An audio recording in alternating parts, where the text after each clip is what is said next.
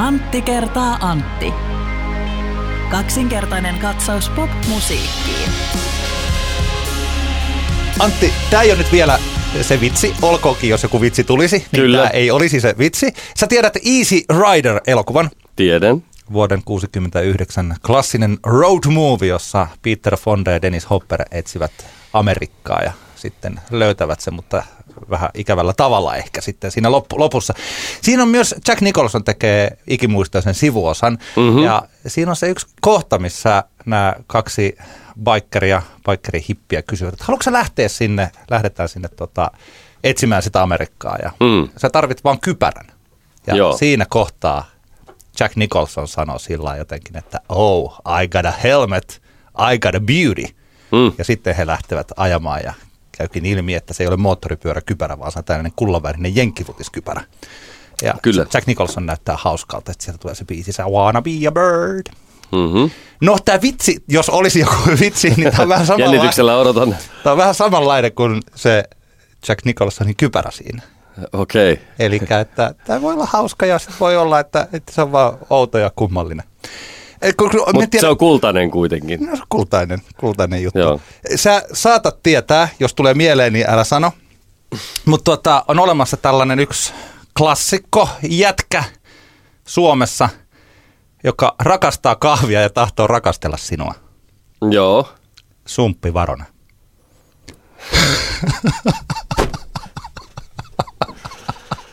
Oi, oi, oi, oi. Intro kyllä tässä melkein niin kuin vei, vei jopa voiton tältä itse vitsiltä. Mä niin odotin, että mä pääsen kertoa tämän, koska tässä on ollut nyt vaan pari sellaista viikkoa, että ensin sä olit flunssassa ja sitten oli Lost in Music ja siitä Kyllä. seurasi, mitä siitä Sä seurasi. pitänyt tätä sisälläsi. Tämä oli jotenkin sillä tässä. Mä Nyt niin sä päästit odotin. sen ulos. Tämä on mahtavaa. Me mahdollistamme itsellemme tavan päästää asioita ulos sisältämme, koska tämä on Antti kertaa Antti podcast, joka on kaksinkertainen katsaus popmusiikkiin. Ja tässä vastapäätä istuu Antti Granlund. Hyvää päivää tai iltaa tai missä, Päivää. mitä tahansa vuorokauden aikaa. Ja minua vastapäätä istuu Antti Hietala. Kyllä vain. Hei hei kaikille kuuntelijoille. Mehän olemme yhä vuoden 2019 musiikkimedia ehdokkaita. Emme tosi voittajia. Se oli ehkä hieman jotenkin arvattavissa. Paljon Mm. onnea Yle Xlle, joka Kyllä. voitti musiikki- ja median Industry Awardsissa tuon oikein ansaitusti. Toki, mitä tuossa olen miettinyt paljon, niin kyllä siellä listoilla on aina aika paljon myös sellaisia muita ehdokkaita, Mm. jotka olisivat sen ansainneet. Mutta Kyllä, kyllä. Yle X ehdottomasti tällaisella nykyisellä vahvasti musiikki, uuden musiikin etsimiseen, löytämiseen ja myös netin puolella musiikkijournalismiin ja siis myös taajuudella musiikkijournalismiin päin kurottavalla tavallaan, niin on ansainnut tämän. Joo, kyllä Ylex on ihan, ihan tehnyt duunia tavallaan tämän palkinnon eteen, vaikka eihän se palkinto tietenkään ole varmasti missään kohtaa minkälaisena motivaattorina toiminut, mutta silti se on, se on hienoa, että, hienoa, että siellä oikeasti Ylexin puolella hommia tehdään. Onnea Joo. heille. Kyllä. Tämähän on nyt siis sellainen tilanne, että meillä oli ajatuksena, että me nauhoitetaan podcast Lost in Musicin sykkeessä, niin kuin me olemme tehneet jo muutamiakin kertoja Sidewaysista ja Flowsta. Kyllä. Ja me osin teimmekin sen, tai oikeastaan meillä oli yhden podcastin verran materiaalia, mutta si- siitä, varsinkin se loppupään materiaali, niin se alkoi olla pikkasen sellaista kännistä mölinää. Kyllä. Vähän. Plus, että, että varmaan tota, mä veikkaan, että puhe oli aika kankeeta, koska jouduttiin nauhoittamaan siellä terassilla ja oli aivan helvetin kylmä. Joo. Joten katsotaan, ehkä se on parempi, että me otetaan nämä jälkipölinät uusiksi Joo. täällä studion lämmössä. Lähinnä mä mietin, kun mä pikkasen kuuntelin, että joskus tällainen ajatus tällaisesta kännimölinästä voi olla ihan hauskaakin, mutta se ajatus on aina todella paljon hauskempaa Kyllä. kuin se sisältö on. Ja kun me ei kuitenkaan tehdä tätä itsellemme, tai ehkä nyt voidaan tehdä itsellemmekin, mutta että se ei ole vaan sillä että me hölistää, vaan että me yritetään, ainakin mä yritän henkilökohtaisesti tehdä puheellani kunniaa suomalaiselle musiikille ja yhtyeille Kyllä, ja kyllä. kaikelle tälle. Niin sitten jos se on paskaa puhetta, niin miksi me julkaistaisiin paskaa Se puhetta? olisi epäkunnioittavaa kaikkea Joo, tätä kohtaa. Joo, joo, ja sen takia me nyt sitten käydään läpi näitä. Mutta me palataan, siis me kuitenkin onneksi saatiin Alt Agencyn toimistossa, saatiin reilut parikymmentä minuuttia hyvää, josta niin kuin taattua Antti kertaa Antti laatua. nauhoitettua, niin tehkäämme aikamatka nyt perjantaihin. Kello on noin puoli seitsemän ja olemme Tampereella juuri aloittelemassa sitä Lost in Musicin perjantai-iltaa tosiaan täällä Alt Agency et Managementin tiloissa ja tässä äänessä on paitsi me, niin myös Esa Tontti ja Nurlundin Tomi ja Lähteen Antin nappasimme siihen myös keskustelemaan asioista ja sitten me palaamme tähän studioversioon tämän jälkeen. Tervetuloa Antti kertaa Antti podcastin pariin. Me ollaan täällä suomalaisen musabisneksen kovassa ytimessä, eli Alt Agency and Managementin toimistolla Tampereella Näsilinnan kadulla. Musamedia on tässä meneillään. Meillä on tässä sekä musiikkia että mediaa paikalla tosi paljon. Esimerkiksi kaikkien rakastama Esa Tontti, terve Esa. No hei hei ja tervetuloa tänne ytimeen.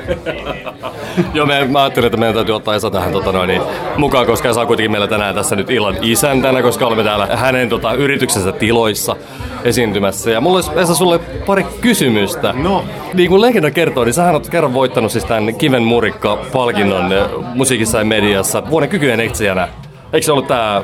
Ja, joo, kyllä siis äh, vuosi oli, mä olin 2008 ehdokkaana ja tällöin Rauha Kyyrö voitti sen ja sitten 2009 oltiin molemmat ehdokkaina ja sitten mä voitin sen. Ja sen jälkeenhän se koko kategoria poistui. eli, eli siis, mutta joo, kivi löytyy. Toi on muuten mielenkiintoinen juttu, että miksi se kategoria on poistunut. Se on, se on aika jännittävää. Hmm. Kykenet, Ehkä se oli, ehkä se oli liikaa, että, että Lalli voitti sen palkinnon. Mutta hei, nyt kun sä tässä oot, sä oot ollut kuitenkin osallisena vuoden 2019 suurimman tavallaan niin kuin nousevan artisti komeetan urassa, eli maustetyttöjen urassa. Sä oot, sä oot maustetyttöjen keikkamyyjä. Kerros mulle, jos ajatellaan, että 2019 oli ehkä jossain määrin on ollut niin kuin maustetyttöjä vaikka Jesse Markinin vuosi, niin kerropas nyt tällainen niin kuin mahdollisimman objektiivisesti, että mitkä on vuoden 2020 Jesse Markinit ja maustetytöt? Nyt, nyt on aika paha, koska maustetytöthän vasta niin kuin ensi vuonna lunastaa isommin ja toki on jo lunastanut, mutta tota, no mä heittäisin, vedän ehkä vähän kotiin päin, on meidän agencylla, mutta tota niin, mä luulen, että ensi vuonna puhutaan paljon Luukas Ojasta. Hmm. Me voidaan puhua siitä, koska mä eilen olin katsomassa Lukas Ojan keikan. No niin, hei, mä tämä on mahtavaa. sanoa- Tähän me, me voidaan analysoida tätä, Joo. tätä kommenttia sitten myöhemmin. Ja itse asiassa olin katsomassa myös Maustetyttöä ja mulla on siitäkin monta hyvää pointtia. No niin, jälleen kerran. Ei, ei, ei Antti kertaa Antti podcast-jaksoa ilman maustetytöt mainintaa. Joo, ei, ei tällä kertaa pitää Kyllä. kuumimman podcastin pitää puhua kuumimmasta artistista. Kyllä, kyllä. Mo- Meillä on hei tässä myös Tomi Nurdun, joka on Esan ohella tota noin, niin, Soitse Silti-levyyhtiön moguli. Terve Tomi. Moikka moi. Kertokaa vähän, mitä Soitse Siltiin eh, vuoteen 2020 tulee kuulumaan. Hyvällä tavalla hämärän peitossa vielä. Et tota, ei tarkemmin tiedetä, mitä levyjä julkaistaan ja singlejä julkaistaan, mutta paljon varmaankin julkaistaan taas. Eli tämä kulunut vuosi on ollut tosi kiireinen, useampi albumi. Esimerkiksi tässä syksyllä nyt sitten sama rytäkkä on tullut tota, Iron Country Sistersin levy, nyt tulee Antti Aution levy, Opunui yhtyön levy. Et tässä on monenlaista ja varmaan ensi vuodesta tulee yhtä hektinen. Me aina Esan kanssa puhutaan ja vannotaan keskenämme, että nyt rauhoitetaan tahtia, mutta vielä se ei ole onnistunut Okei. kolmen vuoden aikana. Joo, tota, niin kuin näistä Antti Autiosta pitää sanoa, että se nyt ei ole ehkä ihan uusi artisti enää, mutta mä luulen, että ensi vuosi on Antti Aution vuosi. Nyt selvästi kaikki osoittaa, että Antti nousee niin kuin pykälää ylemmäs. Ja itse asiassa Soitse Siltiltä tiedän, koska itse julkaisen, niin tammikuussa tulee Joni Ekmanin levy, soololevy. Niin, olin melkein unohtamassa tämän. Joo, Joni Eek. Ekmanihan on kova, se on mahtavaa, se on hienoa, että julkaisette jonnekin musa. Tiedoksi tässä kohtaa, että, että tämä ei ole millään tavalla tämmöistä maksettua markkinointia eikä, eikä niin sanotusti kaupallista yhteistyötä. Minäkin juon tässä ihan omaa kaljaani, en Alt Agency Managementin saatika Soitsi silti levyyhtiön maksamaa kaljaa. Antilla on meidän kahvi. Mä juon tässä kyllä nyt juuri Esan kahvia. Että, että siinä Onko se, mielessä- onko se terästettyä? Ei ole terästettyä, okay. että tää on ihan sillä. Mennäänkö? Me Mennään, mennään eteenpäin. Kiitetään itse, tässä kohtaa niin ilon isäntiä. Kiitos. Kiitos. Mennään itse aiheisiin. Istutaan alas, koska tässä on jotenkin mukavampi olla näin.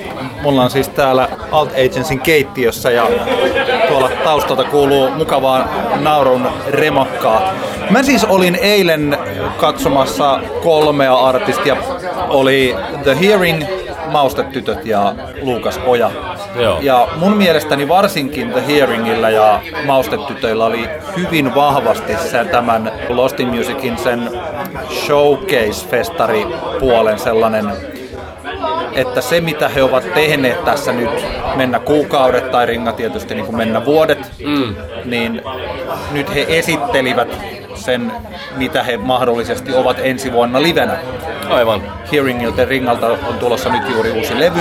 Kyllä, tänä, ja, nyt itse asiassa juuri tänään, kun perjantaina nauhoitetaan tätä, niin tuli uusi single, Joo. I See You. Joo, kyllä. Kirjoitetaan ICU, eli IKU, ICU. taustalla. Ja, tota, ja Maustetytöltä tulee tietysti uusi albumi, se heidän debyyttialbuminsa. Niin mun siis The Hearing on sellaisena lava-aktina, mitä hän tuossa oli, Ringa siis on yksin siinä lavalla. Nyt verrattuna siihen The Hearingin alkupään keikkoihin tai näihin mennäkeikkoihin, mitä mä olen nähnyt, niin silloinhan Ringa on luonut sen äänimaailman siinä samalla, kun hän on esiintynyt. Eli Niin, hän, alku, alkuun se oli pitkälti sitä looperin käyttöä ja, Joo. ja orgaanisiakin instrumentteja, mutta se on vähitellen siirtynyt sitten poispäin siitä valmiiksi sekventoituu kamaa ja ilmeisesti nyt kun oli sitten, tuliko, oliko niin kuin, sanotaanko pienessä roolissa luuppailut ja muut. Joo, se oli enemmän mausteena kuin pääraaka-aineena. Aivan. Ja kuulin tällaisen jutun, että Ringa olisi jopa pikkasen harjoitellut tätä lava-esiintymistä. Ihan siis sillä että miten hän tanssahtelee. Hänellä oli ihan koreografioita. Ja että, että osa, kun sieltä taustalta tulee osa musiikista. Hän kuitenkin käytti sitä looperia ja sitten lauloi tietysti niin hyvin kuin hän osaa, mikä on suurin piirtein parasta, mitä kukaan Suomessa osaa. Niin, niin. Se oli, mä niin kuin näin jo sekä sen, hänellä oli sellainen kiva pikku taustaprojisointi, eli tällainen pystykangas siinä hänen Joo. takanaan ja siihen sitten välillä tuli video tästä levyn, levyn kannesta tuttu se, no se punainen luukki. Joo, joo. Joo, ja siinä oli tällaista pientä videoa sitten välillä tulee aika pelkistettyä projisointia siellä. Se on kuin tehty Flow-festivaaliin 2020 Red Tenttiin lauantaille kello 17.45 alkavalle keikalle. Että siellä oikeastaan oli kuin slotti vapaana just tolle. Niin, sehän se varmaan just tässä ehkä se haaste onkin ehkä Ringon kaltaisen artistin kohdalla ja minkä takia Ringo ei ole aikaisemmin esiintynytkään Flow-festivaalilla se, että millä lavalla hän esiintyisi. Että sit just vaikka, vaikka tota, okei mä ymmärrän sun pointin tossa, mutta sitten taas kun se punainen teltta on niin järkyttävän iso, onko siinä semmoista pelkoa sitten tota, Flow-festivaalilla, että uskaltavatko he buukata niin sanotusti solo-artistin, joka yksin siellä lavalla on siihen. Toivottavasti uskaltaa. Mulla on vähän ollut semmoinen tunne, että festivaali buukkaajat muutenkin on ollut vähän varovaisia ringan suhteen, ja koska täällä on ehkä vierastettu semmoista ajatusta, että se henkilö on siellä yksin, jos ei nyt puhuta niinku räppäreistä, niin että äh, tavallaan niinku pop-artisti, joka esiintyy yksin siellä lavalla ilman, ilman tavallaan mitään bändiä tai muuta. Toivottavasti ensi kesänä ehkä, ehkä nähdään ringaa sitten niinku isommillakin lavoilla esiintymässä tämän tavallaan niinku oman soolojuttunsa kanssa. selkeästi valmis show suunniteltu ja settilistaa myötä ja siis tällainen, että mitä se menee. Ei ollut mikään tämmöinen dance fest, että mä, jos mä ajattelen jotakin, mitä mä, mä en ole sitä levyä kuullut, sitä tietysti ei ole vielä julkaistu, mutta mä olin odottanut vähän enemmän sellaista niin kuin rytmikkäämpää, eli sellaista, niin kuin, että voisi tanssia. Aika maalailevaa oli, mm. ja varsinkin sen keikan viimeiset kaksi biisiä, se oli sellainen, että se pikkuhiljaa niin kuin sellainen häipyi pois, mutta kuulosti ihan niin kuin jumalaisen hyvältä. Okei. Se soundi oli tosi hieno. että se on tota, poikkeuksellinen artisti Suomessa kyllä, siis ihan tällainen. Mahtavaa, mahtavaa. Musta tuntuu, kun nyt kun, nyt kun mä tota, kuuntelin tätä viimeisintä singleä ICU, niin musta tuntuu, että siellä on ehkä Ri- Ringoilla on vaikuttanut biisin tekoonkin. Tätä pitäisi tietenkin kysyä Ringolta itseltään, mutta mu- musta tuntuu, että on vaikuttanut siihen biisin tekoonkin se, että hän on niinku siitä luuppausajatuksesta pyrkinyt pois.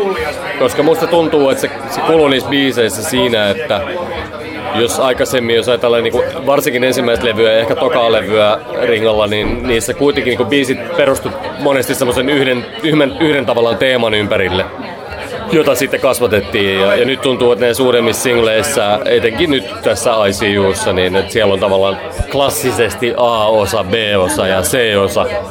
Ja niitä sitten vuorotellaan. Ja on ihan mielenkiintoista. Katsotaan. Ja saa, saa nähdä, minkälainen albumi sieltä tulee.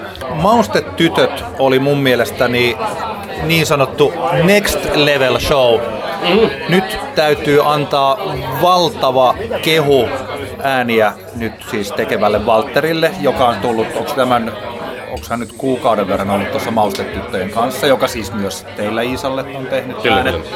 Onko tullut Valterilta, tai mikä hänen inputtinsa on ollut ja mikä on ollut Maustetyttöjen oma inputti ja siis tällainen, mutta kyllä mä luulen, että se, että hän on tullut nyt tekemään siihen ääniä on vaikuttanut paljon. Se soundas loistavalta. Siitä oli sellainen, se tietty rosoisuus tai sellainen demomaisuus oli nyt, niin kuin mit, miten voi sanoa, että demo, joku bändi kuulostaa demomaiselta livenä, mm. mutta ehkä tiedät, että tarkoitan sitä, Joo, joo. varsinkin, että kitara on tullut aika diskantilla välillä läpi ja se on ollut sillä että tässä soitetaan festari lavalla soitetaan samalla lailla kuin soitettaisiin kotibileissä, mm. mikä on ollut ehkä maustetyttöjen juttu. Ja se esiintyminen oli samanlaista, eli tällaista staattista, mutta sellaista, että on mahdotonta olla katsomatta heitä.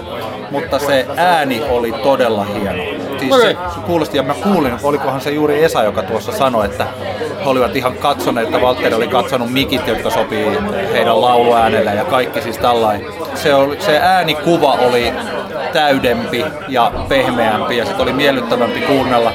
Ja se koko setti oli, se oli niinku valmis. Ikään kuin, Okei. ikään kuin ne aikaisemmat keikat ja biisit, mitä on tullut, olisi sellaisia, että, että ne osaset ovat olleet siellä ja nyt sitten on päätetty laittaa ne osat yhteen. Hmm. Pakkiksella oli hyvin porukkaa.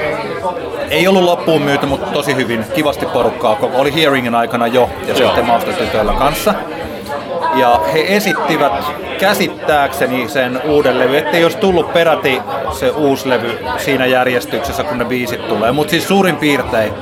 Ja mulle tuli sellainen olo, että tällä setillä he voivat painaa seuraavat 90 kuukautta helposti niin, että sitä ei tarvi juurikaan muuttaa, eli Niin, he niin. omaksi halukseen halua pudottaa jotain biisiä pois tai laittaa jotain tai vaihtaa Aivan. järjestystä tai mitään tällaista. Niin, niin. Kevätkiertue ja festarikesä ja syyskiertue Joo, ainakin. Joo, kyllä. Ja siis se, se, oli, se oli tosi upeata. Se, jos tuolla oli paikalla sellaisia ihmisiä, jotka miettii, että pitäisikö tämä kaksikko nyt ensi vuonna buukata festareille, tai kestääkö tämä heidän shownsa vähän isommat lavat, että jos nyt tänä vuonna Maustetytöt on esiintynyt pikkula, pienemmillä festarilavoilla, niin että voivat, voiko heidät laittaa niin kuin vaikka kakkoslavalle, mm. niin mun mielestä voi erittäinkin hyvin. Musta olisi hauska, hauska ajatus tota, maustetyöt vetämässä Ruisorgin ranta, rantalavalla.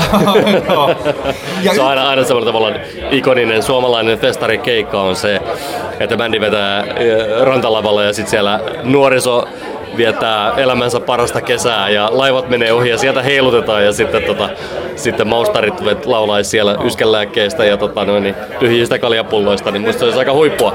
Mulla on selkeä teoria siihen, että minkä takia maustetytöt toimii tuollaisena. Että mulle tuli Antti Kaatoviiniä. Mulla Antti pyyhkii kaatavansa viinin, koska hän on... Mä luulen, että tätä ei leikata muuten pois. Niin, mä vakuutuin siitä, että maustetytöt ei tarvi omaan lava-aktiinsa mitään muuta. Eli että tämä mitä he nyt tekevät, niin se riittää. Ja mulla on myös teoria siihen, että minkä takia se riittää. Se johtuu siitä, että se on, ne biisit on niin sanoituskeskeisiä ja niistä saa toisin kuin joidenkin muiden bändien keikoilla, vaikka niin ei oikein edes tiedä, mistä nämä tyypit laulaa. Joko ei saa sanoista selvää tai sitten kieli on vieras tai jotain sellaista.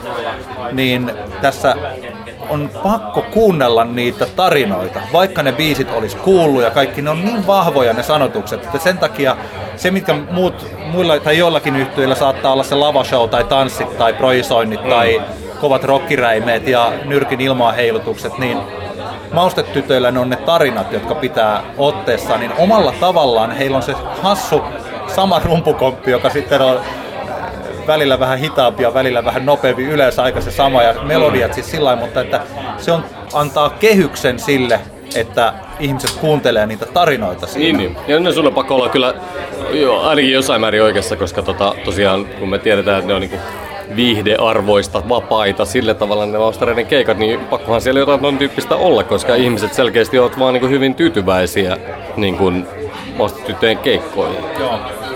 Ihan Pelaa, niin, he pelaavat tavallaan niin kuin eri säännöillä, millä niin kuin yleensä kun puhutaan, että hei, bändin pitää olla tosi kova livenä, että homma voi niin kuin kestää. Ja sehän pitää paikkansa. Mutta Joo. tavallaan niin kuin on aika poikkeuksellinen tilanne, että heidän kohdalla kyse ei, ei voida niin kuin puhua tämmöisistä asioista selkeästikään, Joo. koska homma on kuitenkin nyt jo niin kuin aika hyvin kantanut tässä kohtaa. Joo, ei ilman muuta. Siis jos ajattelee tällaista vaikka Idol, mitä sanotaan Idols kokelaille tai jollekin Voice of Finland laulajille, että yhtenä pitää ottaa yleisö, pitää tehdä mm.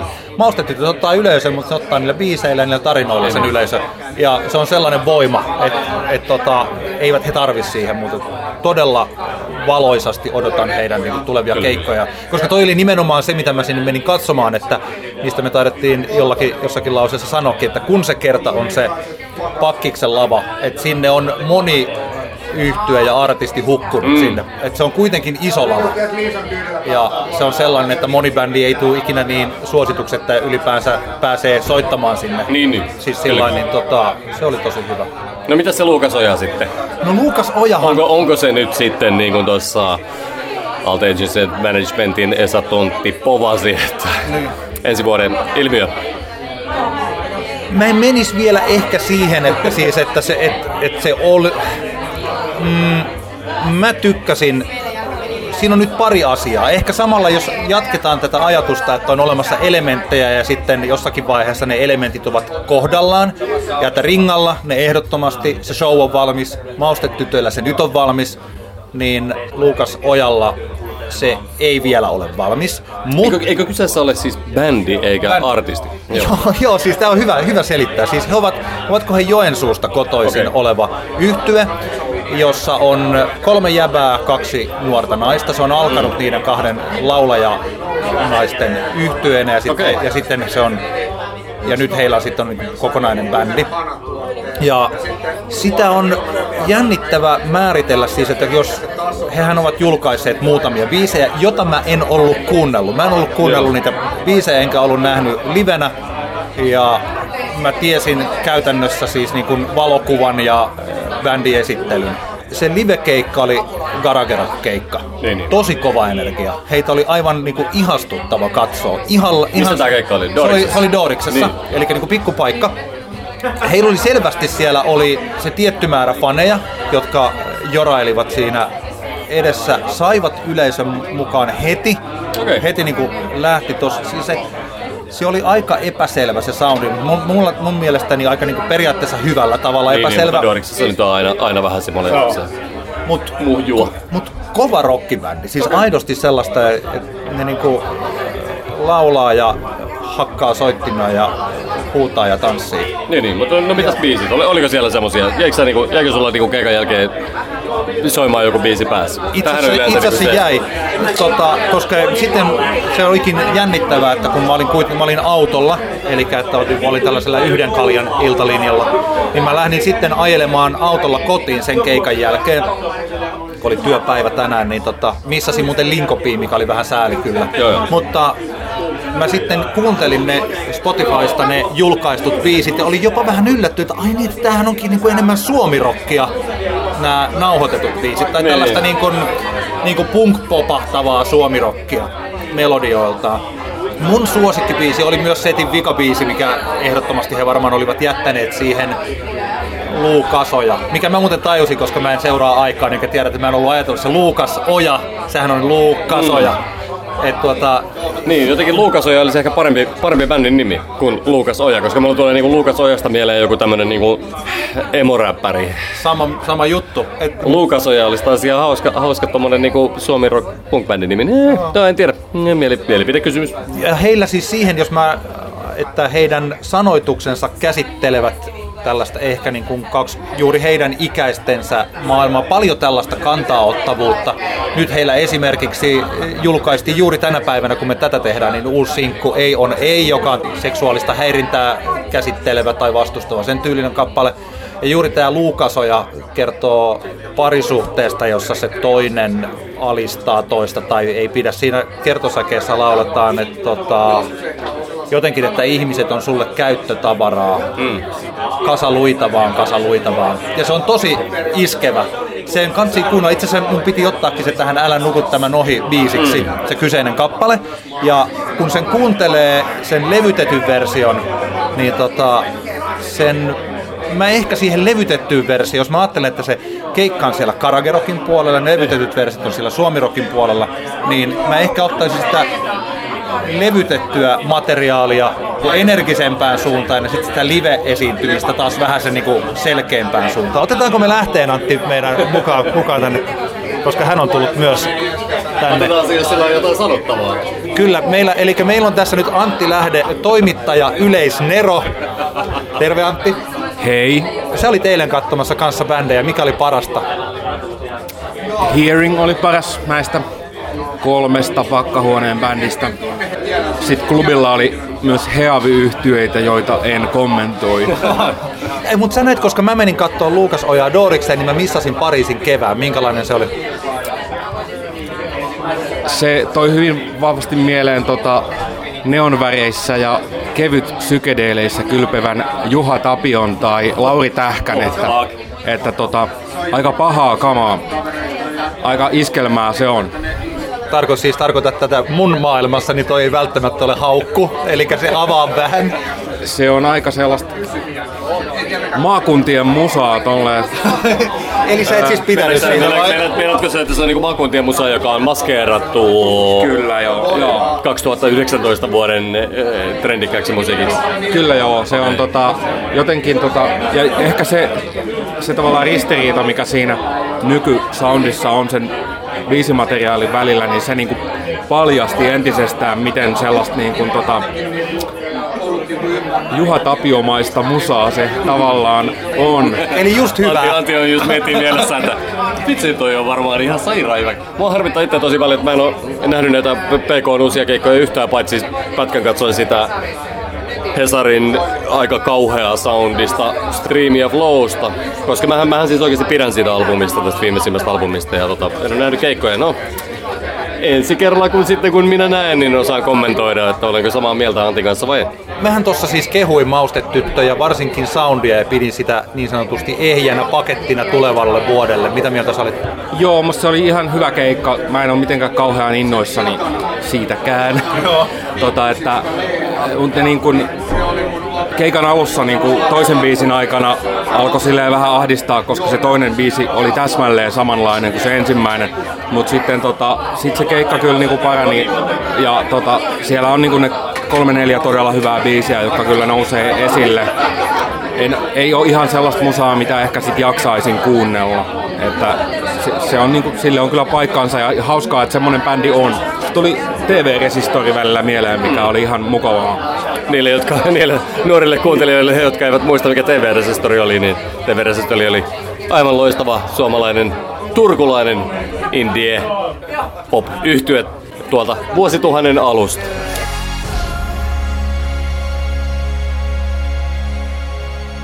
No niin Antti, näin jälkikäteen. Mitä muistat perjantai-illan tapahtumista? Mä Mitä muistan- jäi käteen? Jäi, aika paljon jäi käteen, olkoonkin, että nyt verrattuna vuoden takaiseen, jolloin mä näin Lost in Musicissa tosi paljon bändejä. Mä juuri en kuunnellut meidän jaksoa, mutta mä katsoin, että mistä me puhuttiin vuosi sitten. Niin silloin mulla oli paljon sanottavaa lukuisista yhtyeistä. Ja silloinhan sä et ollut humussa Mm-hmm. sen takia, että sä olit esiintymässä. Kyllä, kyllä. Ja silloin jos esiintyy, niin silloin tietysti se on niin kuin työ. Siihen suhtautuu hieman eri tavalla. Eli että nyt tämän vuoden Lost in Musicissa oikeastaan ne yhtyeet ja artistit, mitä minä näin, niin niitä oli aika vähän, mä jälkikäteen huomasin. Toisaalta sitten taas mä olen aika tyytyväinen, että Lost in Musicin laajasta tarjonnasta näin juuri nämä. Kyllä. Eli silloin perjantaina tämän meidän äsken kuulun keskustelun jälkeen, no me kävästiin Sohossa, siellä istuskeltiin, mutta siellä ei ollut muuta kuin lähteen Antti soittelemassa ihanaa musiikkia vuodelta 2001. Kyllä. Esimerkiksi Strokesia ja Airia ja kaikkea sellaista. Kyllä, kyllä. Itsehän sitten lopulta karkasin sieltä klubipakkohuoneen sykkeestä takaisin sinne Mm. sohon kuuntelemaan Antin ihania biisejä, kun ei enää jaksanut minglata. Mutta tosiaan, Siellä itse klubi Pakkis, se oli siis loppuun myyty, mutta aivan oikein niin kun sä ennakoit porukkahan tuli vasta siinä puolen yön aikaan tai vähän sen jälkeen, koska valtaosa lipuista oli myyty niille, jotka halusivat nähdä JVG, joka aloitti Kyllä. kello yksi. Mutta tässä kohtaa haluaisin huomioida sen, että aina kun tavallaan niin kuin monet parjaa Lost Music-tapahtumaa ja sitä, että, että okei, okay, että siellä ei makseta ihan kunnon liksoja ja niin poispäin, niin kyllä mulla tuli tuosta mieleen, että toi oli aikamoinen palvelus mun mielestä festivaalin puolesta niitä muita artisteja kohtaan kuin JVGtä kohtaan se, että järjestetään tuommoinen ilta, joka oikeasti sitten vetää sen talon täyteen, koska rehellisesti sanottuna tuolla oli aika monta artistia sinä iltana esiintymässä, jo, joilla on vielä aika pitkä matka saada vastaavanlaisia yleisömääriä ihan omille henkkokeikoilleen.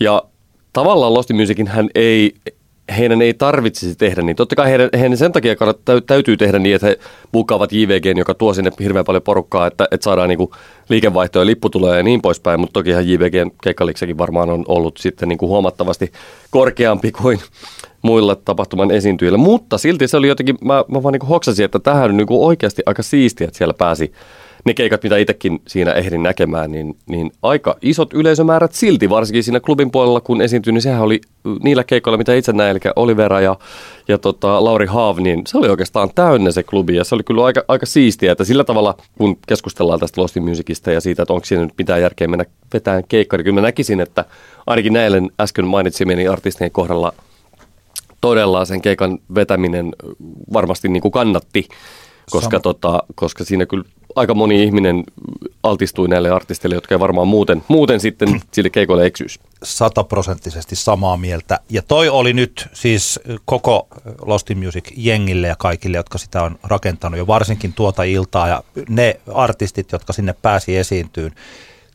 Tuollahan oli siis, kun Industry Awards oli päättynyt, niin todella iso osa siitä jengistä tuli tonne. Se Kyllä. toimi juuri sillä lailla, kuin se oli suunniteltu. Niinpä. Siellä oli nelosen tyypit, Mhm. siellä oli Koivusipilä ja Mäntysaari ja koko tämä johtajaporukka. Siellä oli vaikka radiomedian tyyppejä, siellä oli Gramexin henkilöitä, Väänäsen Samuli Spotifysta oli siellä. Paljon festaribuukkaajia oli, oli paikalla. Kyllä, kaikki toimittajat oli Hesarista ja Soundista ja Tiketin jengi. Mm. Se oli oikeasti juuri tämä Showcase-festivaalin, se puoli toteutui hyvin. Lisäksi siellä oli ihmisiä katsomassa. Kyllä. Täydelliset paikat. Sitten semmoinen, mä, mä siinä hetken ehdin juttelemaan Rowan Raffertin kanssa, joka edustaa siis NEM Agencya, joka nykyään on siis Lost in Music-tapahtuman ymmärtääkseni niin kuin vastaava tavalla tuottaja kautta promoottoritaho, joka muuten on semmoinen homma, että aika monet ihmiset selkeästi jotenkin vielä ajattelee, että tämä olisi niin kuin Rauhakyyrön festivaali, eli Full. Steamin tapahtuma ja sehän ei, ei siis sillä tavalla pidä paikkansa, että, että kaikki kunnia tästä mun mielestä niin kuin Nemille siitä, että selkeästi ainakin Rovan oli hyvin tyytyväinen koko tämän vuoden tapahtumaan ja siihen, kun Kyllä. paljonko porukkaa on ollut. Tämmöinen vaan tiedoksi kaikille, jotka siellä, ehkä, ehkä Rauhakyyrö halutaan nähdä semmoisena vähän niin kuin, jotkut haluavat nähdä hänet niin kuin semmoisena tavallaan Suomen musabisneksen semmoisena pahishahmona, ehkä vähän sen takia, koska hänellä on selkeästikin niin paljon valtaa, mutta että sanotaan näin, että jos on jotain antipatioita Lost in Musicia kohtaan, niin ei varmaan ainakaan niitä sitten Rauha Kyyrön suuntaan kannata, Joo. kannata Eikä- tuota ohjata. Ja mä luulen, että ainakin täällä Tampereella, varsinkin okei, okay, kun mä olen täällä paikallisradiossa töissä, niin Rouvan on yksi tällainen vakkarivieras meillä täällä ja oli esimerkiksi Lost in Musicista puhumassa ja kaikkea tällainen. Tuota, että mulle ainakin eh, Lost in Music on henkilöitynyt tosi paljon Rovaniin ja hän on tehnyt erinomaista työtä, varsinkin kun hän tietää myös tästä heavy-puolesta järjestää myös saarihelvettiä. Siis tällainen, eli hän tietää Niin, niin. sellaisista genreistä, mistä esimerkiksi mä itse en tiedä. Joo, siellä on selkeästi haettu tämän Hevin suhteen tuommoinen painotus. Ja mitä mä katsoin ainakin, että nämä oli, nämä oli, siellä oli joku tämmöinen eksklusiivinen heavy-pakettilippu tarjolla, niin se oli mun mielestä ainakin myyty loppuun hyvissä ajoin ennen tapahtumaa. Joka on tavallaan ihan siistiä, että kertoo ehkä siitä, että sille on niin kuin kysyntää. Joo, kyllä. Kun me tulimme paikalle, niin Antti Autio oli juuri aloittanut. Ja Antti Autiolla, toisin kuin mä olisin toivonut, niin siellä ei ollut nyt koko bändiä, vaan siellä oli Antti itse, laulava viulisti ja sitten yksi sähkökitaristi ja sitten hän itse lauloi ja soitti akustista. Tämä taisi olla ihan kustannustekninen syy liittyen tähän, että kun on puolen tunnin slotti, niin että sieltä roudaisi koko yhtyön tuonne esiintymään. Mm. Eli siis tällainen niin kuin ymmärrettävä. Ja onneksi Antti Autio on erittäin hyvä esiintyjä ja laulaja. Siis tällai, tällaisessa hiljaisessa, mu, mua ainakin kuin puoleensa vetävässä karismassaan, että hän, mm. hän ei ole tietenkään tällainen Simo Salmismainen showmies, mm. joka... että Antti... mikä, mikä harmi, että Antti Autio ei ole Simo Salmismainen showmies. Joo, juuri niin. Hei, pro tip Antti Autio, vähän enemmän semmoista Simo Salmista. Simo Salmista, Simo siihen esiintymiseen. Joo, joo. ei, ei pellehyppyjä eikä siis sellaisia, mutta että hän mun mielestä, niin aina totta kai kun mä pidän Antti Aution musiikista, niin vaikuttaa myös paljon siihen. Mutta että se, että kun hän laulaa, niin häntä on hirvittävän miellyttävä katsoa ja kuunnella. Tulee semmoinen olo, että haluaa kuunnella. Toi on jännittävää, että kun se on puolen tunnin slotti, niin me taidettiin tulla jotakin just sillä kun toi minun suosikkibiisi, niin myös meidän Älä nuku tämän ohibiisin ollut liikaa oli esitetty. Että niin lopulta kuulin aika, aika vähän biisejä, mm. vaikka kuulin suurin puolet keikasta. Mutta tuossa toi Esa Tontti ajatteli, että Antti voisi olla se, joka ensi vuonna on seuraavalla askelmalla. Ja biisimateriaalista se ei ole ainakaan kiinni. Mä tykkäsin kyllä oikein paljon hänen, Joo. hänen musiikistaan. Mä, en, mä missasin Aution keikan. Mä, musta tuntuu, että mä olin sillä hetkellä All Day Agencyn Esa Nikkilän kanssa keskustelemassa eh, ensinnäkin siitä, Esa kehui kauheasti meidän podcastia ja mä kehuin kauheasti Esan upeaa takkia. Mutta tota, Antti Aution, Aution keikan jälkeen minä katsoin Oliveraa, joka meille lähetti tämän toiveenkin, kuuntelija toiveen siitä, että millä tavalla Lost keikkaan täytyy kannattaa valmistautua. Ja, ja tota, ihan senkin takia, kun sitä tuli sitten, siihen artistiin tuli tästä tutustuttua, niin tuli katsottua tätä keikkaa. Ja, ja tota, täytyy sanoa, että Oliverassa on kyllä aika paljon potentiaalia artistina. Mä, mulla tuli tästä Oliveran keikasta mieleen ehkä 2015 tai 2016 Icelandic Airwaves-tapahtumassa näkemäni Shura – Shura oli silloin ihan uransa alkuvaiheessa, oli ehkä julkaissut debyyttialbuminsa juuri tai oli julkaisemassa. Eli brittiläisestä laulajattaresta on kyse viisintekijästä. Ja tota, mun mielestä tämä Oliveran keikka oli selkeästi parempi keikka kuin esimerkiksi tämä Shuran keikka silloin nelisen vuotta sitten. Ja, ja, ja tota, tämä ehkä vaan niin kuin kertoo vaan siitä, että mun mielestä Oliveralla on niin kuin, tavallaan niin kuin hyvä lähtöasetelma tässä. Biisit oli, oli mun mielestä laadukkaita pop-kappaleita, ei mitenkään niin kuin vallankumouksellisen ihmeellistä musiikkia sillä tavalla, mutta hyvää modernia elektronista poppia. Ja jotenkin mä tykkäsin siitä Oliveran itsensä semmoisesta niin kuin aika normcore luukista, mikä hänellä lavalla oli ja semmoinen niin kuin, ettei turhaan lähtenyt niin kuin, tavallaan niin kuin kosiskelemaan yleisöä tai huudattamaan yleisöä, vaan teki, teki duuninsa ja laulo, laulo hienosti ja, ja bändi oli jotenkin kanssa aika kivan semmoinen hillitty kokonaisuus. Musta se oli aika, se oli kiva keikka, mä pidin, pidin paljon. Mä olen samaa mieltä. Mun mielestä hän onnistui, onnistui tosi hyvinkin itse asiassa. Habitus todella miellyttävä, mm. siis eli en, en kaipaa Oliveraakaan Simo Salmista yhtään lisää. Juuri että niin lenkkarit ja harvaat housut, ja hän vaikutti tosi luonnolliselta. Se, mikä on aivan huippua se, että ihminen osaa oikeasti laulaa ja sen bändin soundi oli tosi valmis. Jos Antti Autio oli sillain, että mulla oli siinä harmillisesti, mä en tiedä, oliko mä itse luonut sen oletuksen siihen, että mulla oli sellainen olo, että tämä että olisi kiva, että tämä olisi, se ääni olisi täydellinen Antti Aution keikalla, mutta että kun tässä ei ole koko bändiä, niin se ääni ei ole täydellinen. Mm. Siis täydellinen sellainen niin, kuin, niin täysi kuin mitä se voisi hänen musiikissaan olla. Oliveran keikka taas oli, se oli aika valmis paketti, pikkasen sama mitä mä puhuin vaikka The Hearingista tai mm. Maustetytöistä. Se... Jopa tässä vaiheessa artisti uraansa oleva, niin mun mielestä se oli jopa hämmästyttävän valmis. Se kuulosti hyvältä. Ne tosi samaa mieltä siitä, että nyt jos mun pitäisi hyräillä jotain biisejä, mitä kuulin siellä, paitsi tämä Trust-sinkku, mm. niin ei tulisi sillä mieleen. Mutta mutta se oli tosi, mä, mä, joo, kyllä mä pidin siitä erittäin paljon. Mm. Mielenkiintoinen homma muuten Olivera liittyen Lost Musicin aikoihin yleensä aina on tämmöinen vähän, että tulee joku tämmöinen uus, iso uutinen tavallaan niin business, tai suomalaiseen musabisnekseen liittyen tai huhu tai muu sitten, joka siellä tapahtumassa kiertää, niin tämä nyt ei varsinaisesti ole, tai tänä vuonna ei mun käsittääkseni ollut mitään järkyttävän isoja tämmöisiä, että joku firma olisi ostanut toisen, joka olisi sitten julkaistu, tiedotettu musiikkimedia Lost Musicin yhteydessä, mutta kävi vaan ilmi siis tämä, että Oliverankin tämä viimeisin EP Life is a Blooper Reel on, sen on julkaissut Lyktan Records, josta puhuttiin muistaakseni Onni Boyn kohdalla meidänkin podcastissa ehkä tuossa keväällä. Ja tota, tämä Lyktanhan oli, on Playground Musicin ilmeisesti niin kuin alalafka ja, ja sitä jossain määrin pyöritti tämä Michael McDonald-hahmo, joka on manageroinut LCMDF ja The Holea ja, ja Lake Jonsia ja muuta, mutta nyt kävi sitten ilmi, että Michael McDonald on sössinyt aika paljon hommia. Hän on häippäillyt menemään jonnekin, mi, mistä kauhean moni ei ollut kauhean kiinnostunut keskustelemaan tuolla tapahtumassa, että mitä, mitä tässä oikein on tapahtunut. Ehkä tota noin, niin jossain kohtaa kuullaan jotain tarinoita aiheesta, mutta tämä on vaan mielenkiintoista, että mä ymmärsin ainakin silloin keväällä, että tämä Lyhtan olisi ollut tämän tota noin, niin Michaelin tavallaan niin kuin projekti, että saapa nähdä, mitä tälle lafkalle nyt sitten käy, jatkaako Playground sitten sitä pyö, sen pyörittämistä ilman, ilman Michaelia, mutta tavallaan niin kuin, tämä on kuitenkin ihan, ihan mielenkiintoinen lafka sinänsä, että, että niin kuin sanottu, että Onni, julkaisi Onni Boita ja tota, nyt tämä Olivera.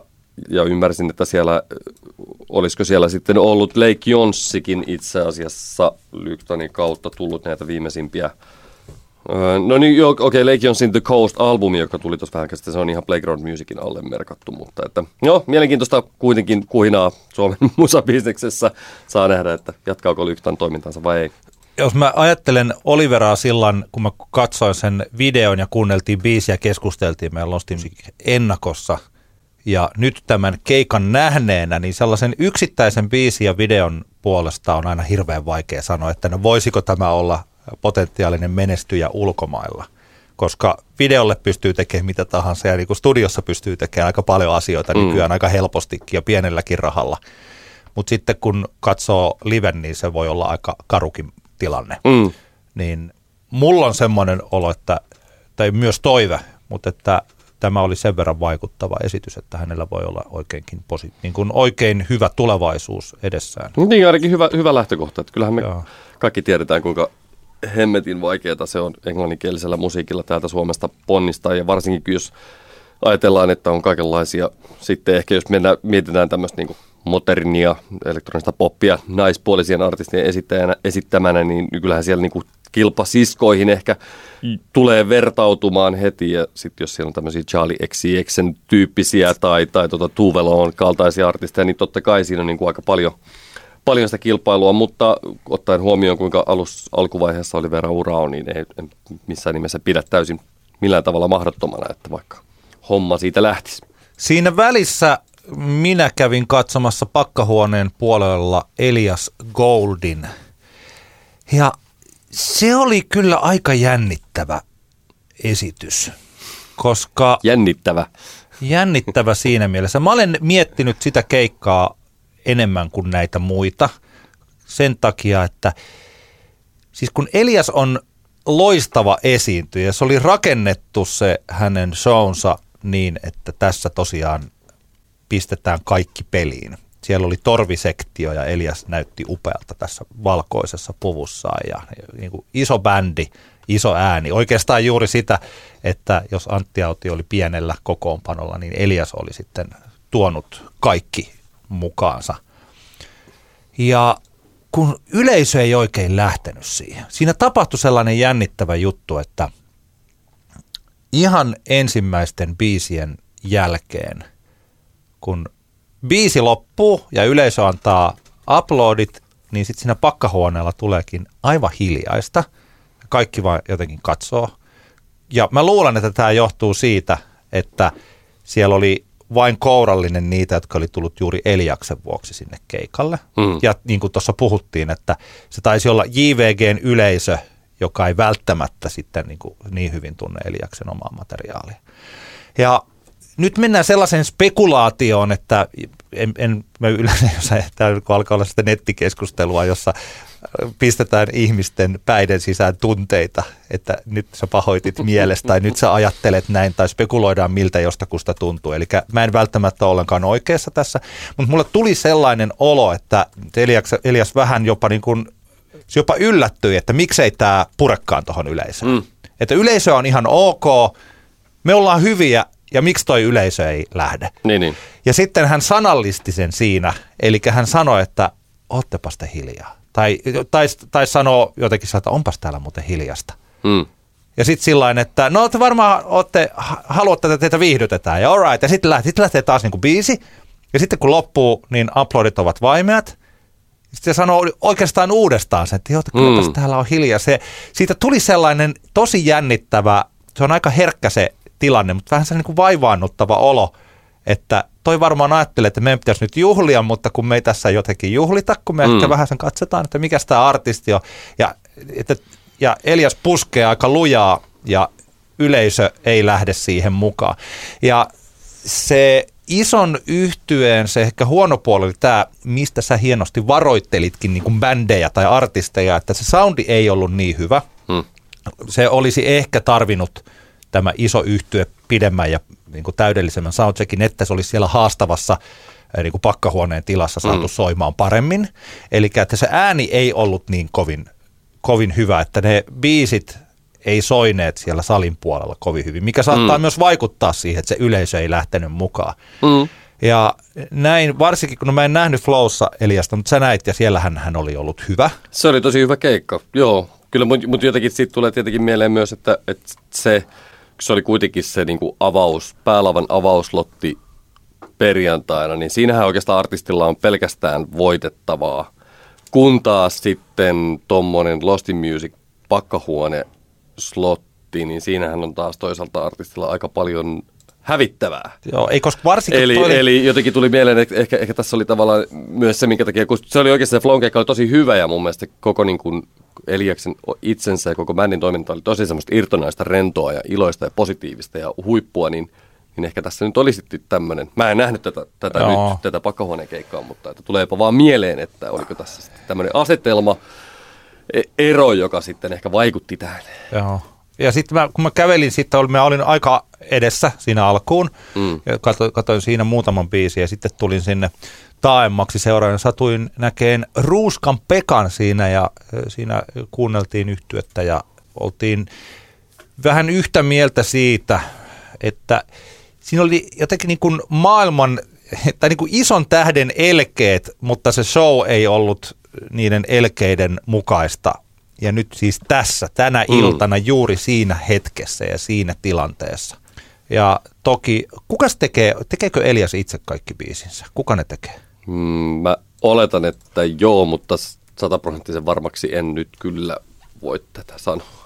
Tuollaisessa tilassa ainakin niin tuli sellainen olo, että biisi materiaali voisi olla vahvempaa, eli että siellä olisi muutama sellainen biisi, joka sytyttää minkä tahansa yleisön.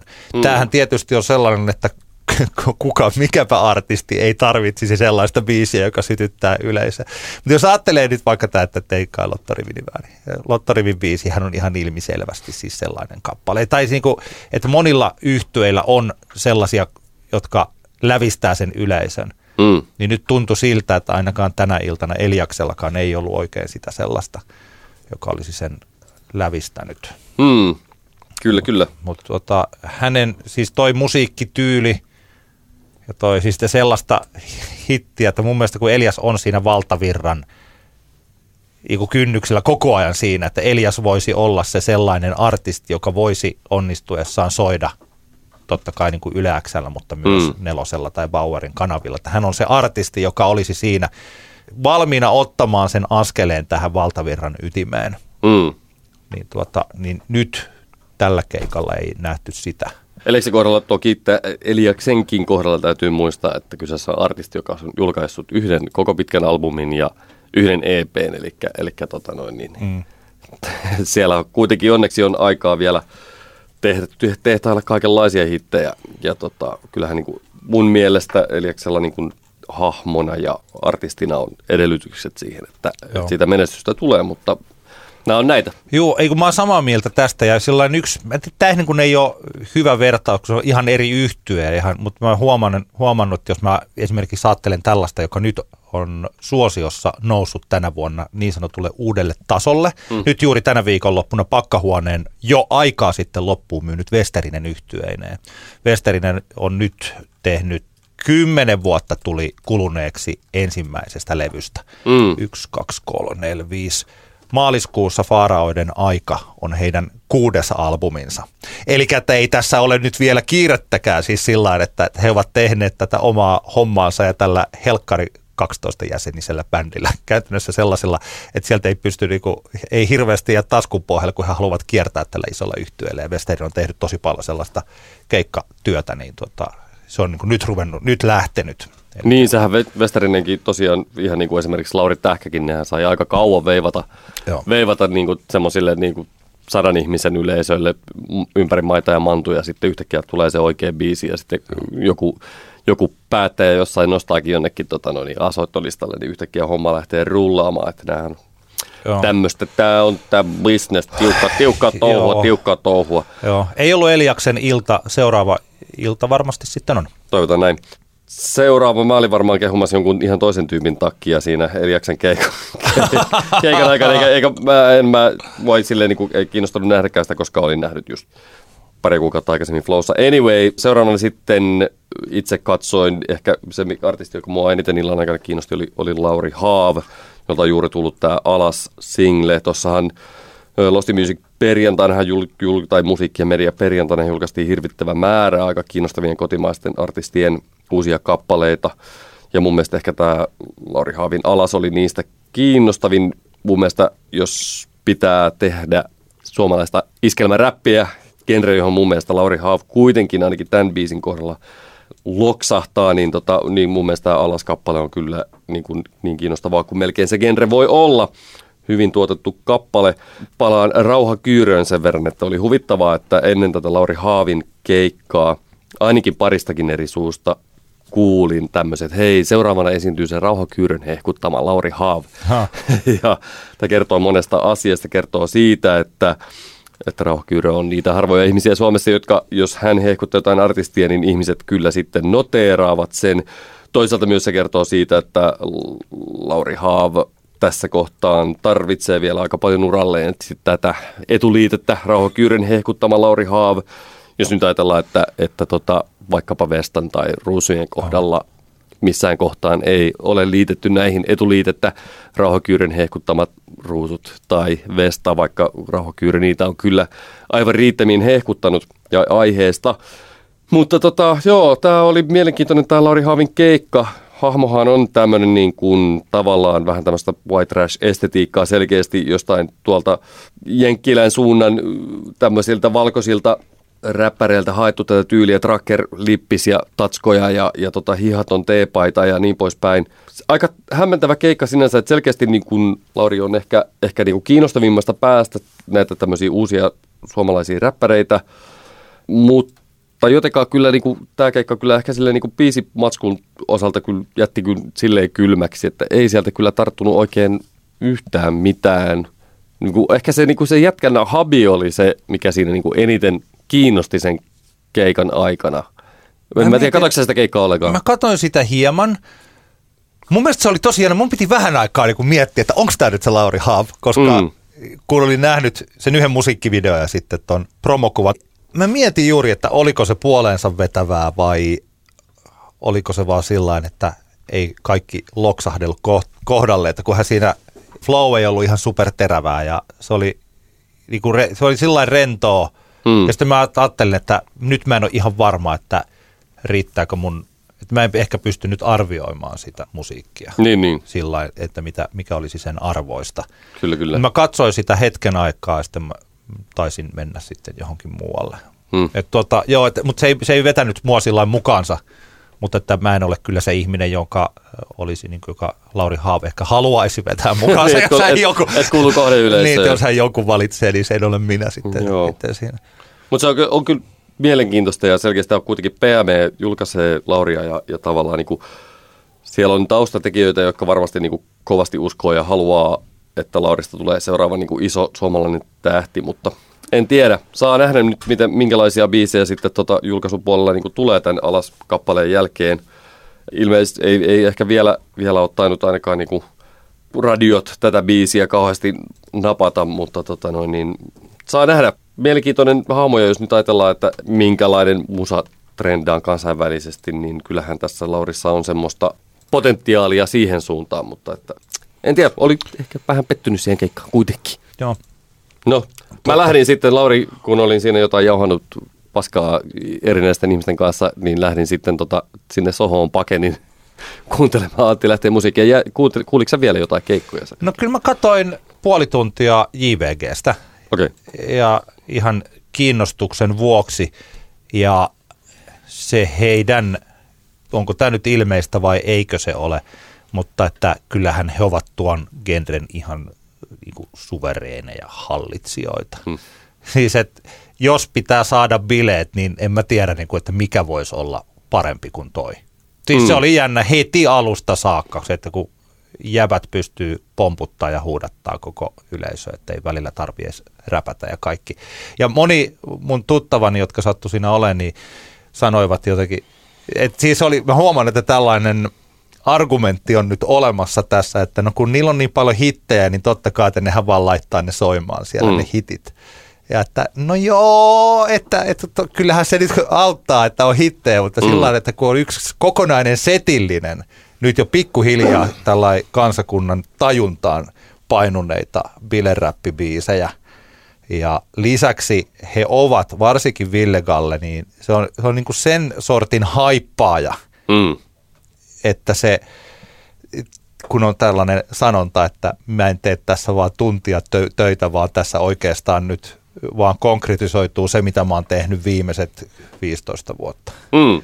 Et siis sama, että kun se oikeasti se työ, mitä he ovat tehneet, niin totta kai se nyt kantaa hedelmää, mutta että se kaikki työ on se historia ja kaikki se on siellä takana. Ja se, että miltä se kuulosti ja mitä he tekevät. Ja siis totta kai kun yleisö, myös yleisön odotukset on se, että sen show pitää olla toi, koska jos se show ei ole toi, niin yleisö on aika nopeasti pettynyt, että ne on mm. tosi valmiita ottamaan vastaan sitä tällaista A-luokan bileräppiviihdytystä ja sitä he kyllä tarjoilivat. Että tuota, puoli tuntia katsoin sitä ja sitten lähdin pois, mutta että ihan ykkösluokan meno, ei hmm. pääse, ei pääse mihinkään. Viihdyit siis? Viihdyin, viihdyin ehdottomasti ja oli mukavalla tavalla siellä, en ihan takana, mutta en ihan edessäkään siinä puolessa välissä vähän sen niin kuin, oli kiva katsoa bändiä, oli kiva katsoa iloisia ihmisiä ja mun mielestäni ei edes ollut tätä tällaista niin kuin bile-räppiä jotenkin tai tällaiseen, tällaisiin hetkiin yhdistettyjä ällöttäviä itsensä toksisessa ämpärissä uittaneita äijäporukoita, jotka siellä sitten lihakset pulleina tönii toisiaan ja, ja tekee, puristelee naisia. Mun mielestä tätä ei ollut, mä en ainakaan nähnyt tällaista, no niin. että ei ainakaan tuolla Tampereen Lostin Musicissa ei pakkahuoneella ollut sellaista. Se oli, tosi, se oli, se oli hyvä kyllä.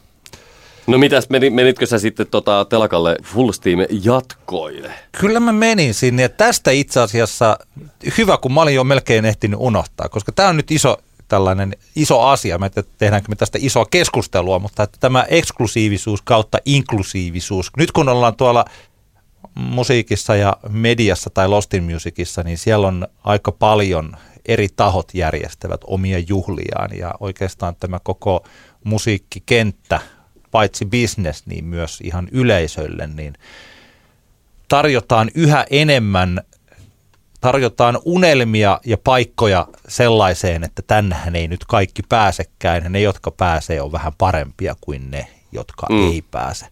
Ja tästä me keskusteltiin aika paljonkin itse asiassa silloin siellä perjantaina ja ehkä me keskustelemme siitä muutamalla sanalla myös nyt. Mm. Eli siis, no, minähän olin, olin siellä, ja mä nyt ajattelen tällainen, että, että tuota, ruvetaanko tässä nyt kritisoimaan jotain, jos mä olin torstaina yksissä kutsuvierasjuhlissa ja perjantaina kaksissa periaatteessa, mm-hmm. siis tällainen, niin, tota, niin joo.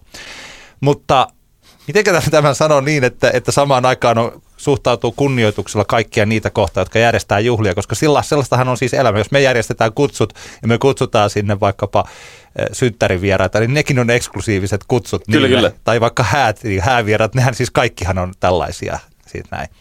Mutta että meillä on olemassa nyt selkeästi sellainen kokonainen ajatusmaailma, että, että pitää päästä jonnekin ollakseen jotain ja kasvatetaan sellaista haippia, että meillä on olemassa vain tietyt ihmiset, parhaat ihmiset pääsevät nyt näihin Mm. juhliin. Ja me ehkä tällain ihan niin kuin ihmisinä ja podcastin tekijöinä niin kuin musiikkimaailmassa joko sisällä tai sen ympärillä pyörivinä ihmisinä, niin meidän ajatuksena on kuitenkin se, että kaikki otetaan mukaan ja se, ne hetket ja ne paikat, minne kaikki pääsevät mukaan, tämmöiset inklusiiviset, kaikki mukaan ottavat, liittyy se sitten siihen, että kuinka paljon tili, niin kuin, kuinka paljon nousee penkistä tai kuinka paljon nousee pankista. Mm. tai, että, hehehe, tai että mikä on ihonväri tai mikä on sukupuoli tai mikä on seksuaalinen suuntautuminen. Mm. Tai mitä ajattelee poliittisesti, kun hän ei ole natsi. Tai mikä, mikä on status skenessä. Niin, status kenessä, niin siis, että, se, että kaikki otettaisiin mukaan.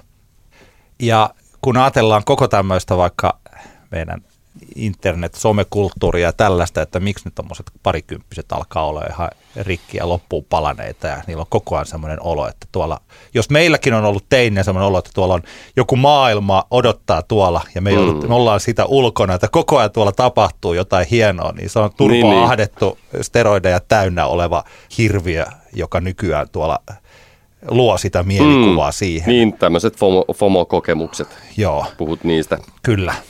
Niin, niin että me sa- saataisiin tehtyä tästä ö, musiikkibisneksestä ja näistä tapahtumista sellaisia, että kaikki ovat tervetulleita niihin ennemminkin kuin se, että me yritetään valikoida ihmisiä Mm. sinne. Mehän ollaan esimerkiksi, vaikka jos me puhutaan jostakin hienoimmista, kalleimmista festivaaleista tai artisteista, että kyllähän me tiedetään kaikki niin paljon kuin mekin pidämme flowsta, niin että se 200 lippu alkaa olemaan sellainen, että, että se sulkee tosi paljon ihmisiä ulos, Kyllä, kyllä. joilla ei ole siihen rahaa. Toki on nyt nämä Full Steamin jatkot, tämä Worst Night Out, niin sehän on sellainen, että Full Steam on pitänyt niitä, että siinä on, ollut, siinä on tällainen tarunhohtoinen Mm. kehä ympärillä, että sinne pitää päästä sinne jatkoille. Ja siellä on, niin kuin nytkin oli tosi, siellä on karaokea ja äh, vähän jotain piirasta syötävänä. Lauloitko? En laula. Siis, en, en, siis lauloin paljon mukana Niin. ja tanssahtelin siellä. Mutta että, ja se oli tosi kiva, niin kuin juhlat on kivoja, ihmisten kanssa on kivaa olla.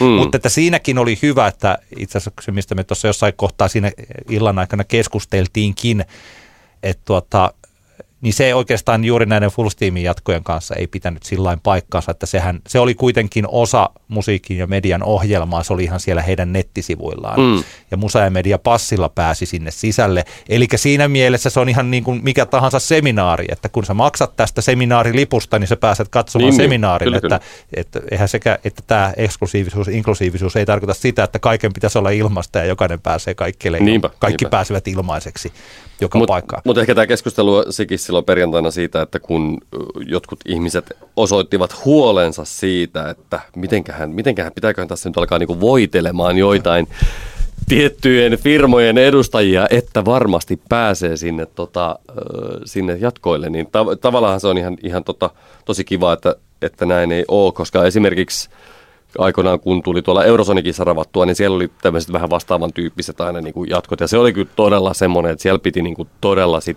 löytää se oikea tyyppi. Ja ei nyt suoraan niin kuin tarjota sille viittä shottia, mutta kuitenkin, että piti löytää se oikea ihminen, jonka Vähän kautta ryömiä. sitten niin, vähän kehua sitä takkia enemmän. Niin, tota, niin, niin, niin ei vaan mä oikeasti, Esa Nikkilän takki oli oikeasti tosi Joo, hieno. siitä tuli hyvä. Joo, Kyllä, tota, muistan, että siellä se oli aina sellainen jotenkin niin kuin jengillä hullu paine siitä, että voi että miss, missä tyyppi, mi, mi, kenen, saaks, mä yht, saaks sä yhteyttä tohon ja tohon tyyppiin, että voidaanko me jotenkin saada vaan meidän nimet sinne listalle. Ja meidän pitää saada tuommoinen kullanvärinen ranneke, että me päästään sinne, tiedätkö, semmoinen hirveä paine jengille. Tavallaan se on tosi kiva, että ymmärtääkseni tuolla ei semmoista, semmoista painetta tuolla niin Lost Musicissa on, ja sitten kuitenkin kun meidänkin skene on niin pieni, että, että sit se olisi tavallaan niin kuin tyhmää sulkea vaikkapa uusia tekijöitä, jotka vielä ole, silleen, niin kuin, ei ole skenessä mukana, silleen, että, että sulkee heitä pois, jos he eivät vielä ole niin, kuin niin sanotusti piireissä ja Joo. tiettyjen ihmisten tuttavia, niin että he eivät sitten pääsisi tuollaisiin osallistumaan, olettaen, että he ovat esimerkiksi sen musiikki- ja mediapassinsa hankkineet? Sen mä voin sanoa tällaisena yleispätevänä asiana, siis että kun väkkäreillä on käytännössä siis nykyään vaikkapa jossain iskemäfestarin väkkärillä ei enää saa alkoholia. Mm. Siellä on ihmisiä odottamassa, että he ryhtyvät työtehtävään tai ihmisiä, jotka ovat juuri olleet työtehtävässä ennen kuin he lähtevät sitten seuraavaan paikkaan. Ja tällaiset niin jotenkin musiikkibisneksessä mukana olevien ihmisten yksityisbileet on samanlaisia kuin kenen tahansa muun ihmisen yksityisbileet. Ihmiset ovat yhdessä ja mm. siellä. Siis että se status ja nämä tällaiset sinne tänne avautuvat ovet, hotellihuoneen jatkot, niin ne ovat ne aina se, että kuinka hienoa se on, niin se määräytyy sen mukaan, että ketä ihmisiä siellä on. Ystävien kanssa mm. on mukavaa. Ollaan sitten tuolla pussikaljalla puistossa tai sitten ollaan, mennään jonne, jonkun luokse. Mm. Eli että siis tässä ne tällaiset tarunhohtoiset paikat eivät ole sen kummallisempia niin, niin. paikkoja. Niin, niin. Ja niissä ei ole siis tällainen. Okei, totta kai meillä on olemassa sitten tällainen jos tuntee ihmisiä ja on ystäviä ihmisten kanssa, niin ehkä bisneskin sujuu sitten mm. jonkun verran jouhevammin. Ja ehkä ainakin se access siinä, että mulla on tämmöinen uusi artisti, että voiko se kuunnella tähän, niin ainakin se access siihen kuunteluun on niin, niin. olemassa niin. ystävien kanssa. Että kyllä tällaisia asioita on olemassa, että en mä sitä kiellä. Mm. Mut se, Mä, mä, mä siis itse niin kun, mä mietin, jos niin tietää koko bisnes miettii, että silloin kun oli duunissa vielä alalla ja sitten oli jotain vaikka työharjoittelijoita, niin aina silloin tällöin törmäs niin kuin sellaiseen, että nuori ihminen, joka niin kuin tulee alalle, niin tuntuu, että se oli aika lailla siellä prioriteeteissa se, että päästään sinne bäkkärille ja, ja sitten niin kuin ollaan siellä tavallaan, että, ei, että se on väärä lähestymistapa tuohonkin duuniin se, että se olisi jollain tavalla se semmoinen tavoiteltava tila, että voi olla sitten siellä bäkkärillä artistien kanssa juoda sitä skumppaa, kun ihan oikeasti se on ihan niin kuin täysin täysin toisarvosta ja jokainen, joka, joka näitä tuollakin alalla työskennellyt pitkään, niin ymmärtää sen. Totta kai bileet on kivoja, niin kuin sanoit, mutta, että, mutta että sen, siihen on huomannut, että, että joillain nuorilla ihmisillä, jotka vielä on niin kuin alalla ollut, niin, niin tavallaan, että ne välttämättömät, ne itse työasiat ei, ei kauheasti nappaa, mutta sitten kyllä niin kuin ollaan siellä bäkkärillä sitä ilmasta juomaa juomassa.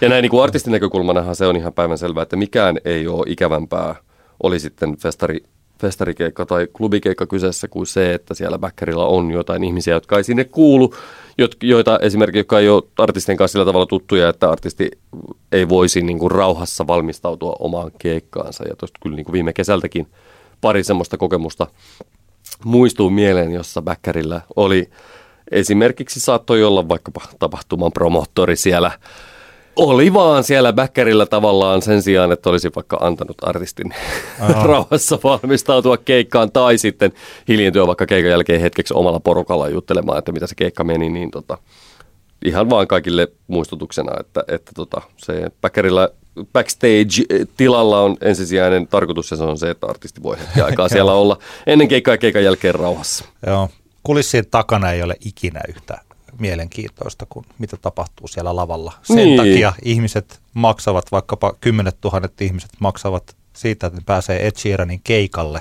mm. ja aika harva haluaisi sitten päästä sellaiseen johonkin karsidaan sinne taakse, mistä he saisivat ehkä sitten joku yhden oluen. Kyllä, kyllä.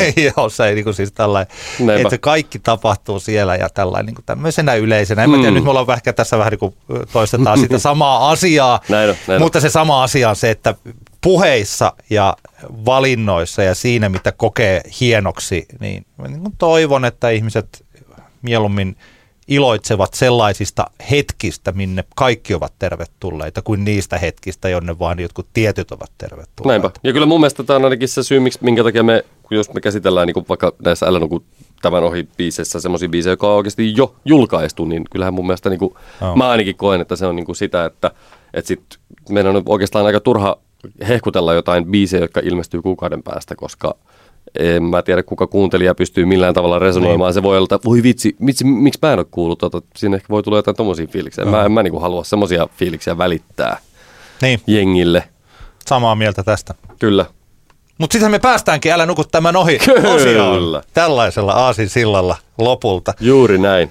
Oliko sul, mikä sulla oli? Öö, no mulla on tos, tosiaan, niin kuin tos, mä sulle vähän valittelin tuossa ennen, ennen kuin alettiin nauhoittelemaan, että on ollut semmoinen niin epäinspiroitunut olo, joka nyt mä huomaan, että se on aina tämä niin sama kuin tämä syksy tulee ja on pimeätä ja sitten energiatasot on ainakin hetkellisesti alhaalla ennen kuin ennen kuin avannot, av, avannot tulee ja vesi alkaa olla niin kylmä, että siellä vaan piristyy, kun sinne menee pulahtamaan.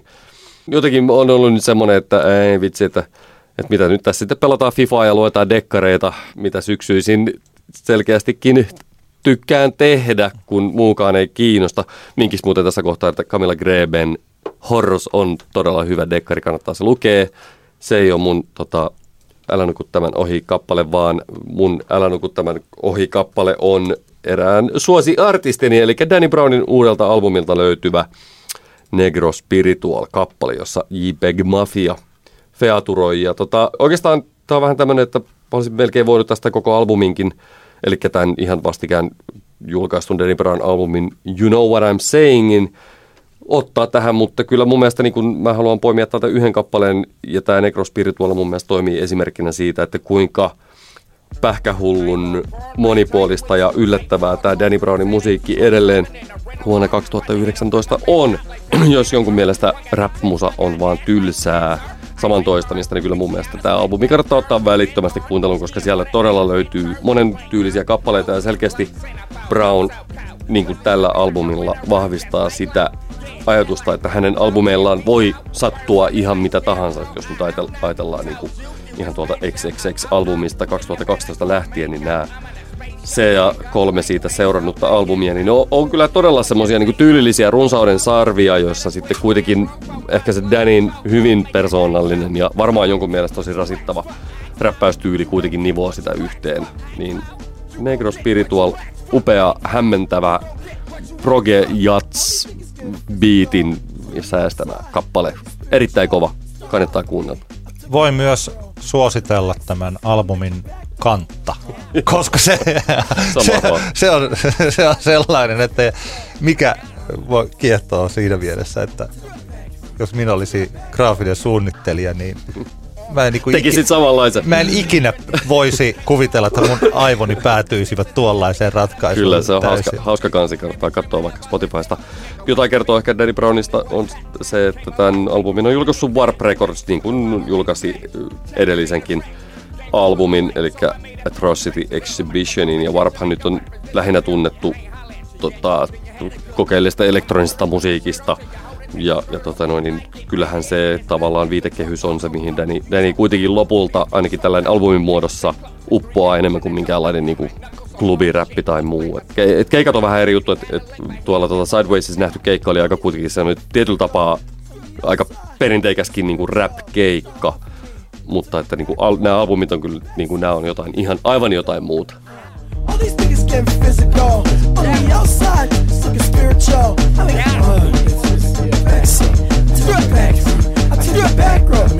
mitä sulla oli? Mulla on kaksi, joista toinen on se varsinainen. Ja kiitoksia PS Tykitellään pojuille, Niko ja Oskari, koska he myös tätä kappaletta tai tätä levyä suosittelivat. Ja mä muistin tämän, koska tämä jo vuosia ollut Disco Naivitei musablogi tämän tästä jostain joskus ehkä pari-kolme viikkoa sitten hehkutteli. Angel Olsen, vai miten toi lausutaan? Angel. Angel. Angel Olsen.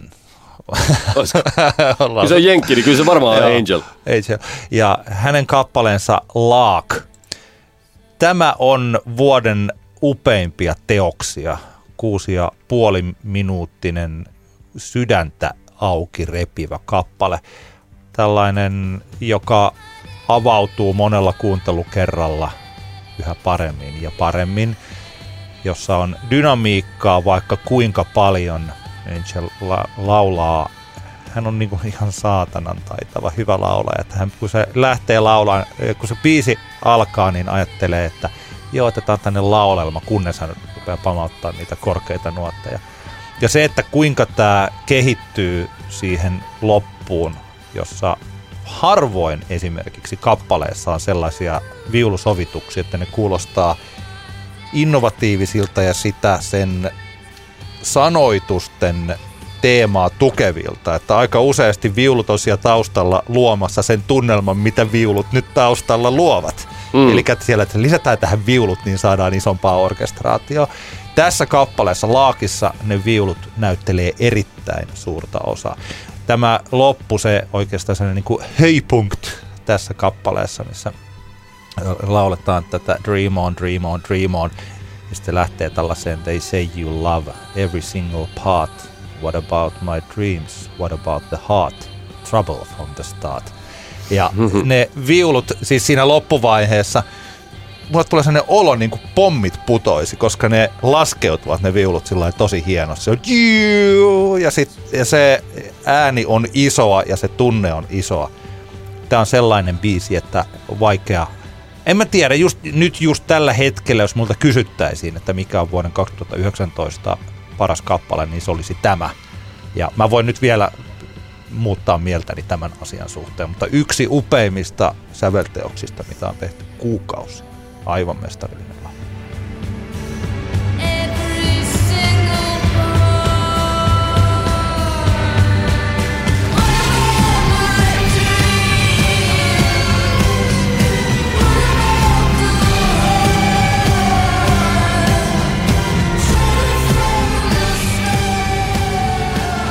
Mikäs muu sulla on? Toinen on sitten taas ihan toisesta suunnasta. Minä kun olen, tästä tuli, ne, nyt tulee sellainen mukava pikku callback.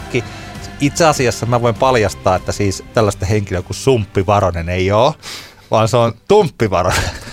ah, nyt mä tajuan sen vitsi. Joo, Tumppi Varonen, Joo. Problems. Tumppi Varonen ja Problems, he julkaisivat uuden albumin, jonka nimi oli outoja kiksejä. Ja nyt samana päivänä, kun tämä podcast julkaistaan, niin Tumppi Varonen esiintyy Tampereella Vastavirta klubilla, niin tein tällaisen puhelinhaastattelun ja siihen kylkeen sitten kuuntelin tämän levyn, että tiedän mistä puhutaan. Ja silloin kun joku uusi Tumppi Varos-levy tai vaikka Pelle Miljoona-levy. Tumppi Varonen siis nyt soittanut tai esiintynyt Pelle Miljoonan kanssa. Tahdon rakastella sinua, älä äiti itke ja niin edelleen mm. ja niin edelleen. Nuoret rakastavaiset, esimerkiksi Moottoritie on kuuma levyllä hienoja Tumpin tulkitsemia kappaleita. Niin kun tulee uusi Tumppilevy, niin ei ne, ne odotukset on sillä että tämä tulee tällaista perinnetietoista rockmusiikkia. Kyllä. Ja sitten pitää itse miettiä, että miten suhtautuu siihen perinnetietoiseen rockmusiikkiin, että onko se niin menneisyyttä ja että parhaat työt on tehty ja ihan kiva, että jaksavat vielä tehdä, vai että saako siitä oikeasti jotain kuunneltavaa. Mä olin tosi onnellinen siitä, että tällä levyllä on hyviä biisejä, esimerkiksi kolmoskappale Täällä mä oon, joka kertoo, joka on tämmöinen kun mä en tiedä, onko tämä rakkauslaulu ennemminkin tämä kertoo sellaisesta parisuhdetila, siis tilanteesta, jossa ollaan parisuhteessa ja se toinen kaveri on sitten sellainen, joka ehkä tuolla niinku ryyppää ja rällää ja kenties pettääkin ja sitten se toinen antaa anteeksi. Ja sillä että ei ole ihan ehjin mahdollinen parisuhde. Mm. Se on hieno kappale, helppoa, mukavaa kuunneltavaa ja Tumpin ääni, joka on ollut todella sellainen kaunis ja puhdas jo silloin aikanaan, niin nykyään siinä on jo iän tuomaa rosoa, mutta yhä Tumppi Varonen osaa laulaa hienosti.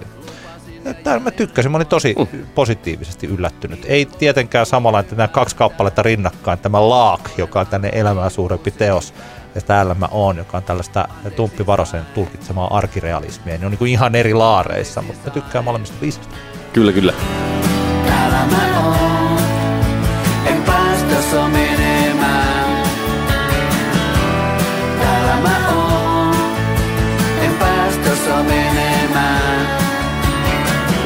Tässä kohtaa muistuttaisin parista asiasta. Ensinnäkin siitä, että meillä on ensi viikon keskiviikkona, eli sehän on 16.10. taas levyraati. Syyskauden toisiksi viimeinen levyraati. Siellä meillä on paikassa siis Arthouse Cafe Kehrasaari Tampere. Meillä on siellä raadissa toimittaja Anna Sireen, Annukka nimellä musiikkia tekevä muusikko laulaja Annukka Montonen sekä muun muassa popeda yhtyeestä tuttu rumpali, taiteilija Laku Lahtinen. Ja tota, Ville Pirinen on estynyt, meidän vakiraatilainen, jo minä olen siellä sitten paikkaamassa, Tadaa! Jännittävät paikat. Mutta tosiaan ensi viikon keskiviikkona Arthouse Cafe Kehräsaari. Tervetuloa levyraateilemaan sinne.